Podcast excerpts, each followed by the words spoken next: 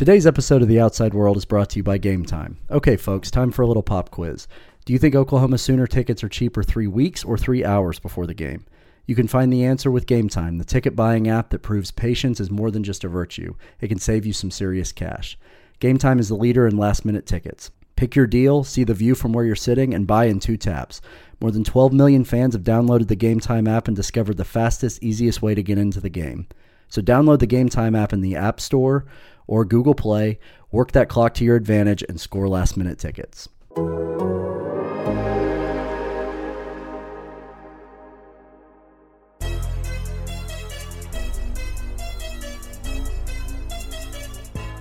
it's not about what the outside world thinks. It's about what does you know what do you have in that room, and the best man wins, and you give everybody a shot at it. The outside world doesn't see the summer workout on a Monday morning. They don't see that progress, but, but we as coaches do. Another episode of the Outside World here on The Athletic. I'm John Hayes, joined as always by my good friend Jason Kersey out in Lawrence, Kansas after Oklahoma's 45 to 20 win yesterday. It was a tough game to watch early, but the Sooners got it done. Jason, how would you describe it in one word if you had to? It, it was it difficult? Was it sloppy? How would you describe it? Weird. Weird, man. It was a weird weird day. Um, it was a weird weekend in Lawrence, John. Um, you know, the night before, I was sort of oblivious to it while it was happening, but I guess, you know, Snoop Dogg came to Lawrence and caused a lot of problems over at Allen Fieldhouse. And, uh, you know, you walk around the, um, the press box at KU and you can kind of hear whispers of it because that was sort of the dominant thing of the weekend. So there was that situation. Um, Snoop Dogg causing all kinds of problems because apparently KU had never listened to a Snoop Dogg song before. And, uh, before they booked him. And then the game was just strange. It was a weather delay um, that uh, meant that they kicked off 30 minutes late, but they also did sort of a condensed pregame. So OU's pregame was routine was off. Lincoln Riley did his like pregame speech on the field. So it was just weird. Um, and you know, then you, you get into the game, and Kansas, Kansas is the first team all season to take any lead on OU. Um, Kansas, uh, you know, they're the first team to score a first quarter point on OU all year. OU gets into a third and goal from the 48 yard line and has to punt on fourth and goal. Just a weird day. Just a weird day. I put it on Twitter yesterday, and you can follow me, by the way, at John Hayes on air. You can follow Jason at Jason Kersey. Jason, I said Oklahoma overcomes an early kick, sleepy start, half full stadium, look ahead spot, and a punt on fourth and goal to lead Kansas 21 to 7 at the half. It was a no contest in the second half after the Sooners went into the locker room. Uh, they clearly uh, knew it was time to put this game to bed, but I'm going to describe it as a get out game. Okay, we knew they were going to beat Kansas. Uh, we knew that this was going to be a a, a putrid and just a a slog type of atmosphere in Lawrence. How many people do you think were at the game, Jason? If you had to put a number on it. Oh man, I'm I am the worst at uh, estimating crowd sizes, so I don't even know. I, I've, I've, got the box score here. Does it say on the box score? Um, the box score My says, guess is going the be, box score says thirty four thousand. I was going to say 25 or 30,000 people. Yeah, it says 34,402 is what the, the official numbers are. And sure, that seems right. I'm, I'm so bad at that. Um, but it was, yeah, you're right. I mean, you're talking about an OU team that has been utterly dominant, playing on the road in you know nasty conditions, a weather delay, um, in, front of a bad crowd and against a bad opponent. And I don't care what Lincoln Riley or his players say. I do not believe that they're, you know, because they all said, well, well, we keep an, our eye on the task at hand. We were not thinking about Texas. I don't believe that. I think they were, most of them were thinking about Texas all week. And, uh, and, you know, they got through it. Who cares? I, I don't think that it's anything. I, I think there are a few things, if you read my post game column, I think there are a few things that are concerning uh, that, that have sort of been percolating all year. But generally speaking, I don't think this game is anything to worry about. But there are a few things that maybe fans should worry about. If you want to read that column, by the way, you can subscribe to The Athletic. Just go to theathletic.com slash the outside world, and you can read all of Jason's great work and his phenomenal Oklahoma Sooners coverage. I read that column. Of course I did. And it's it's not always fun to to talk about penalties, but you, the way you described it, uh, Jason, it's it's a real problem for Oklahoma. It is. I mean, they still, um, you know, the stats are all updated on CFBstats.com, and uh, Oklahoma is still second to last in the FBS, just ahead of Tulsa in, in, in penalty yardage per game. And and yesterday they had eight, um, but that those don't even include a offensive pass interference that was, that was declined a hold that was declined and a personal foul or a unsportsmanlike that was offset. So you, I mean, really, eleven penalties were called yesterday, and so that's not good. And you know, you can you can chalk some of it up maybe to the to the conditions and the weirdness of the overall game, but you but you can't really do that because this has been a problem all season. They are a very penalized team, and especially some of those holds, they've got to get those under control. That is the stuff that can cost them in their bigger games. One of which is coming up this weekend. Speaking of that game, uh, let's just move on to to the elephant in the room here. Uh, the date on Saturday with Texas at the Cotton Bowl. And by the way, Texas beat West Virginia yesterday, 42 to 31. That game was on the road as well. So both these teams are coming in with some momentum after a W. Of course, Texas they have that one blemish on their schedule against LSU. So from a college football playoff perspective, this is basically a win or go home game for Texas.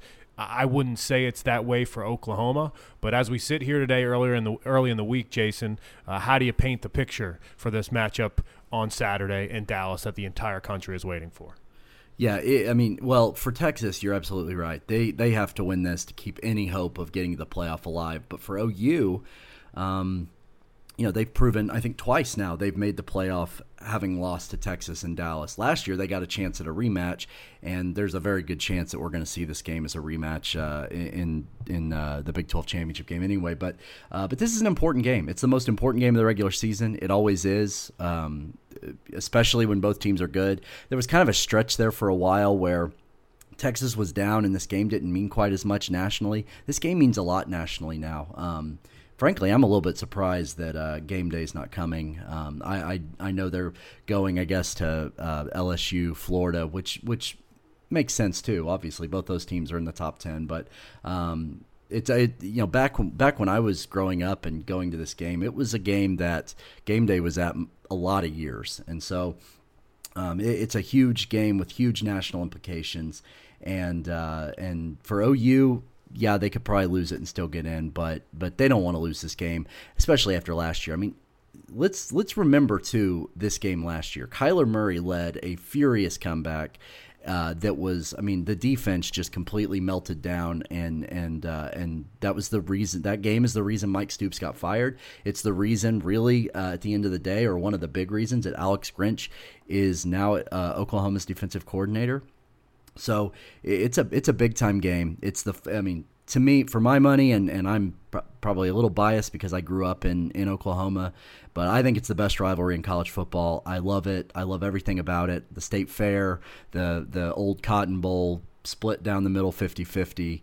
Um, I, I, think it's the coolest, the coolest thing I've ever seen, and I've I've been to a lot of really cool uh, college football games. I've been to the Iron Bowl. I've been to I've been to a lot of cool things, but um, I th- for for me this is this is the best. I, am so excited about this week always. Me too. And for the record, I, I think Game Day made a mistake by by going down the Baton Rouge for for Florida at LSU. Uh, were they were they not just in Gainesville last weekend? Um, two Florida games in a row seems like a bit of a stretch for me. Uh, Oklahoma, Texas is a is a noon Eastern kick, obviously. Uh, 11 a.m. Uh, Central local kick.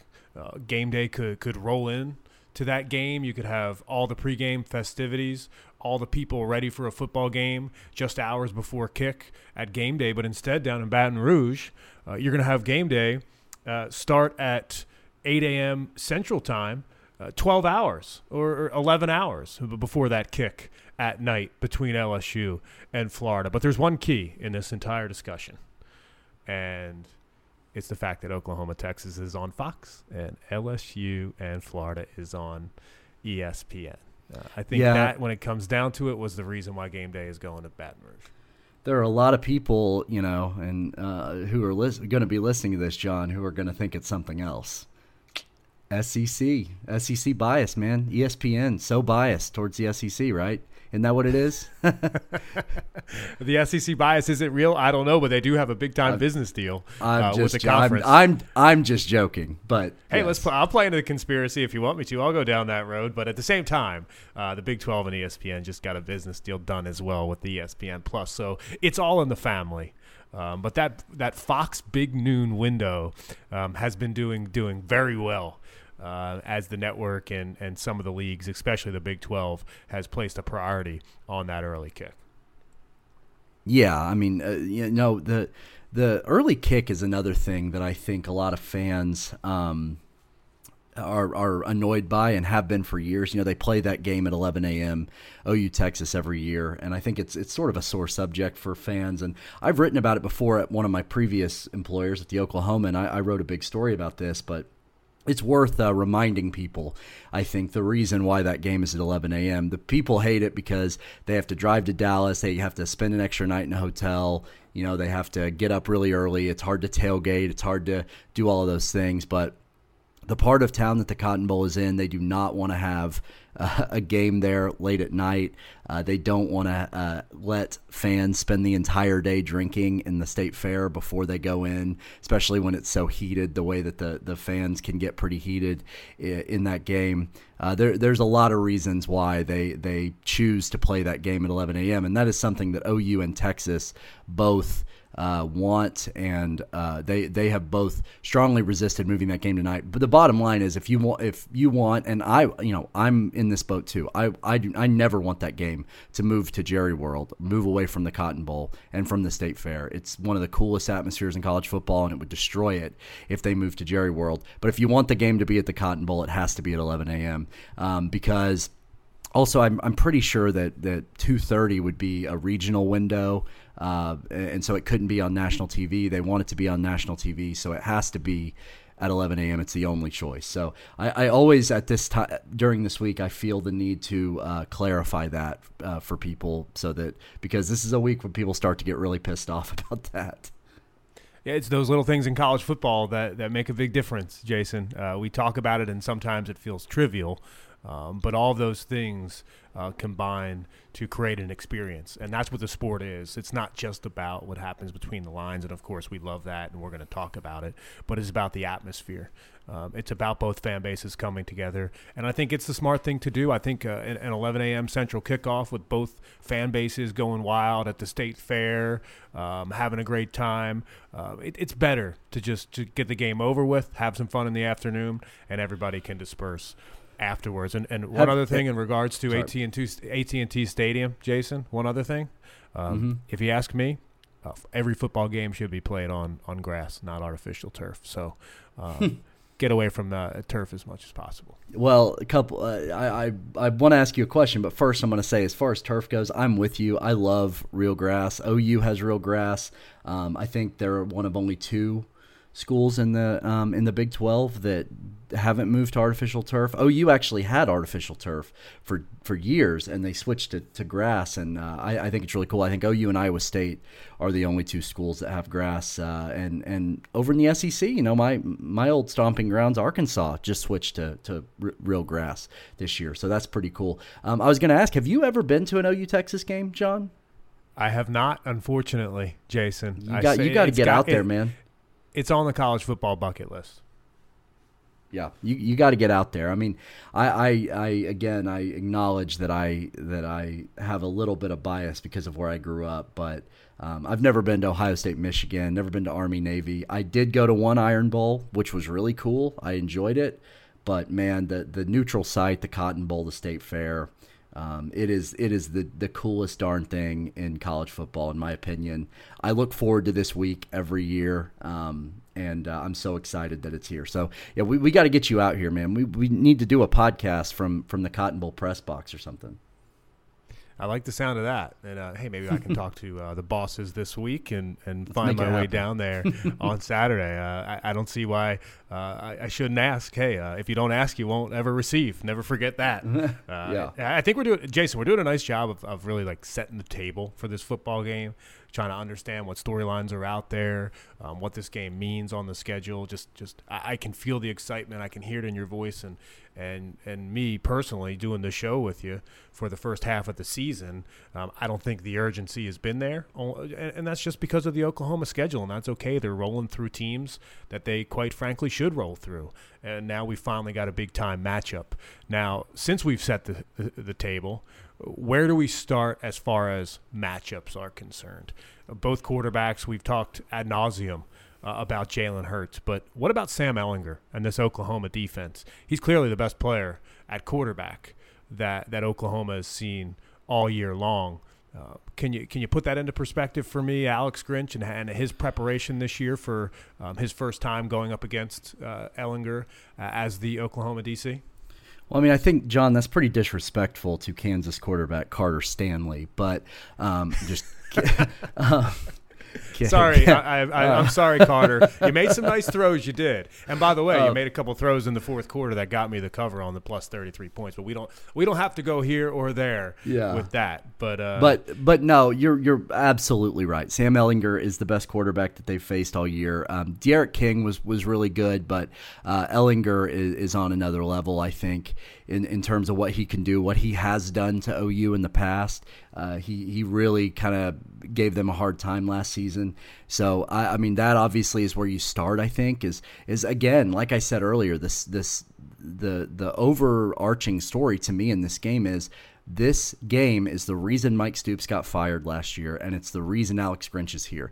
Now, there's more to it, obviously. There were a lot of bad defensive games over the last couple of years, but this is the game where Lincoln Riley said, enough is enough. We got to fire Mike Stoops. So uh, this is a very important game for Alex Grinch. This is the first time uh, I feel like we're really going to see just how improved they are. Now, I've said before, I said, I think I said it last week on, on our, on our podcast together, and I said it on the second podcast last week, and uh, I've written it that I think they're clearly better in a lot of ways. Uh, the way that they hustle around, um, the, you know, the, the, the emphasis on takeaways, the the just the overall culture is so much better. I uh, just really quick. I mean, yesterday the the the first uh, play of the game. Just look at the first play of the game yesterday. You had. Uh, the 11 players ran out. Buki is at nickelback.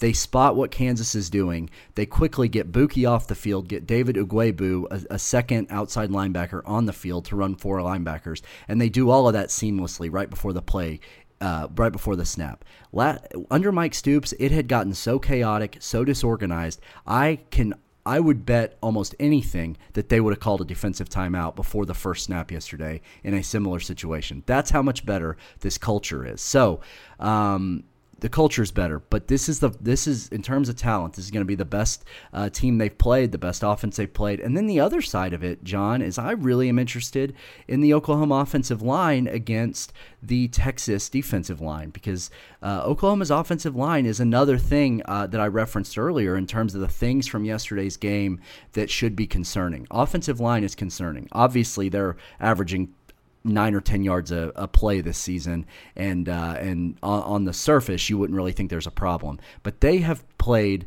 They have started five different offensive line groups this year because of injuries, because of you know moving things around. Um, they've they've got their starting right guard playing tackle for the second week. Yesterday they were without both their starting tackles, so it's been a different offensive line lineup every day. And Bill Bedenbaugh spent the entire preseason, the offensive line coach, telling us that they've got to find a cohesive group that can grow together, and they haven't been able to do that. And uh, Texas is going to be a big challenge, and and I think that's going to be a, a, a unit I'm really watching. We have no idea what the lineup is going to look like next week. If Erik Swenson and Adrian Ealy, the two tackles, are going to be back, so that that's really what I'm going to be watching in terms of the offense. I think Jalen Hurts uh, is probably going to have a nice day. Uh, Texas has some injuries on defense, but that offensive line is a real a real concern. I think. I'm looking up some numbers in regards to the game, and it's tough to find um, a bunch of numbers as we're recording this podcast. But I do believe I've seen um, some sports books open with Oklahoma as a three and a half point favorite. Does that number surprise you? Not really. I mean, that, that seems about right. I mean, I, I wouldn't expect it to be much higher than that. I mean, Texas has uh, you know, uh, has a good team this year, and and this game I think is going to be is going to be a, a, really good one. Um, I, I, don't quite know what I would predict the score to be yet. I, I do think OU is a favorite, and I do think OU will win. But in terms of how close, I mean, yeah, three three three and a half seems seems seems about right to me. I would make Oklahoma a touchdown favorite in this football game. I, I certainly would. I, I, I, Jason, I mean, we've watched this team all season long, and we've kept close eyes on on Texas as well as as every Oklahoma fan does. You know, there's one thing that happens in sports: uh, you know, keep your friends close, keep your enemies closer. Um, always keep an eye on what your rival's doing. And and Texas giving up 31 points to West Virginia. Give me a break. West Virginia's terrible. They're bad. That's that. That's they not are good bad. going into Oklahoma. And they Texas, are bad. And I'm sorry. No, you're sorry, good. John. I was going to say they are bad, and uh, West Virginia might have won that game if uh, our old friend Austin Kendall, who, as you'll recall, was really, really close to beating Kyler Murray out for that job last year, um, threw four interceptions. And I think I read, I, I didn't get to watch the game because I was writing while it was going on. I think I read that his interceptions were directly responsible for 21 Texas points. So, I mean, uh, you know, they, but, you know, you also wonder, and I, I want to give them the benefit of the doubt here, that West Virginia uh, or Texas was playing a bad team on the road, just like Oklahoma was yesterday. And I would imagine that the Texas players spent the week thinking about Oklahoma. So I think that probably cuts both ways. It does. I agree with you on that. It was a look ahead situation for both programs, especially on the road, like you mentioned. But I, do feel the need to bring up the loss against LSU and how that LSU offense with, with Joe Burrow just went down into Austin, Texas and lit up the scoreboard. And mm-hmm. I think Jalen Hurts and Oklahoma have potential to do the same exact thing. Uh, LSU was able to do it in a true road environment. Now Oklahoma is going to have half the stadium on their side on Saturday. Uh, would it be crazy to say that Oklahoma wins this game by three touchdowns? No, uh, it wouldn't be crazy to say that. I mean, the, Oklahoma has won. You know, I grew up again uh, in the in the era where Bob Stoops and Mack Brown were were facing off, and and they uh, Mack Brown did beat Bob Stoops a fair amount of times. But when Oklahoma won that game, a lot of times it was a blowout. I mean, I was there when OU won 63 to 14 in 2000 against a good Texas team. I was there in 2003 when OU won 65 to 13 against a Texas team that I think I can't remember. Did they go to the Rose Bowl? That no, that was the next year they went to the Rose Bowl. But that was still a Texas team that I think finished ranked in the top ten. Um, so OU has in the past gone in and just wiped them uh, you know, up and down the field. So it's not crazy to think that that could happen. Um, I, I don't know that I expect it to happen, and I, and I would push back a little bit on the LSU thing. Yeah, it was in it was in Austin, but LSU's turned out to be a pretty darn good offense. I mean, I, I, I don't know. You hold it against them a little bit, but I mean, Joe Burrow looks like he could win the Heisman, right? He does. I, he absolutely I mean, does. Where did that come from, by the way? But anyway, it, it, came from New Orleans. It came from Joe Brady and the New Orleans Saints um, offense offensive guru, who who Ed Orgeron finally was able to hire and bring him in uh, to Baton Rouge and change that that old school offense that they've been running for for a number of years. LSU has finally finally committed to running the spread offense, and and you're seeing seeing the fruits of that decision, and it's playing out really well for LSU, who by the way plays uh, this this Saturday. We'll learn a lot about that squad as well when they take on a top ten defense in the country, and that's the Florida Gators, who look pretty darn good against Auburn yesterday. And before we get out of here, Jason, on the show today, um, as we set up the week and and what is a a packed Saturday of games um, uh, in Week Seven is where Oklahoma now fits into the the national picture. I always love to get your perspective on this. Um, are you standing pat, or have things changed after Week Six? I don't think it really has uh, much because you know, again, I, I think OU was kind of due for a little bit of a, a I don't even want to say stinker, just a game that wasn't quite up to the same standard that they had for the first four weeks. That was going to happen. Uh, Jalen Hurts was never going to be able to keep up the, those absurd numbers every single week. So um, I still think Oklahoma belongs right up there in that conversation with the six or so teams, seven teams that, that I think have a real shot at the playoff. Um, although now I guess you would put Florida into that mix and take Auburn out, at least at this point, um, after what happened yesterday in that game. Uh, so I, I, mean, I still think it's sort of uh, Alabama, C- uh, Clemson, LSU, OU, Ohio State. Um, and and sort of that that's sort of the, the group right there uh, with with a few others, maybe Florida um, in the mix as well, and I'm sure I'm forgetting somebody, but.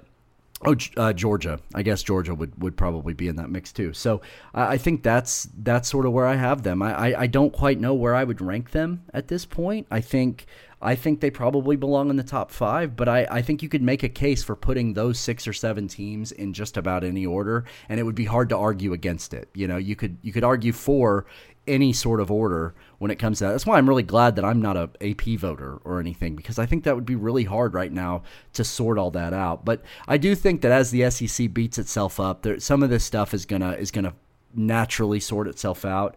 And I think, you know, OU and Texas are going to sort themselves out this weekend. But I, I, I, don't know that my perspective has changed in terms of where OU belongs. I think they belong firmly in that discussion with those six or seven teams.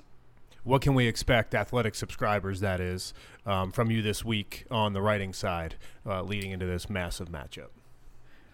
Well, do you know there'll be some some analysis stuff, uh, typical you know my usual seen and heard um, notes column that I, I, really enjoy doing, and I and I hope people enjoy. Will be Thursday. I'm gonna try to have some fun with that uh, with OU Texas. But the big thing I have this week uh, is I, I have a a big uh, story coming out Friday about uh, Adrian Peterson. This will be this is the 15 years of Adrian Peterson's unbelievable freshman season, where he sort of uh, forced himself onto the scene. Was the Heisman Trophy runner-up.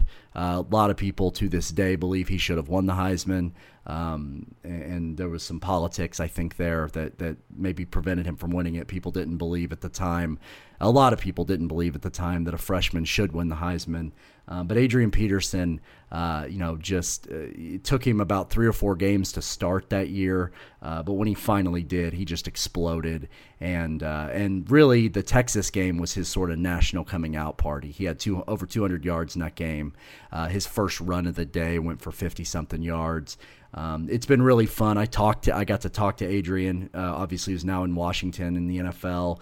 I got to talk to, uh, I talked to Bob Stoops about this. I've talked to some of his old teammates uh, about about it. So it's been really fun to reminisce about that. 15 years since Adrian Peterson's freshman season, uh, when he uh, emerged and exploded. And it, I, I, don't know how you feel about this, John. Um, I'll be interested to know what you think. I've always said that I I am totally fine with the NFL requiring guys to be three years out of out of uh, high school to to enter the draft. I think it makes sense from a physical standpoint. Most guys simply aren't ready.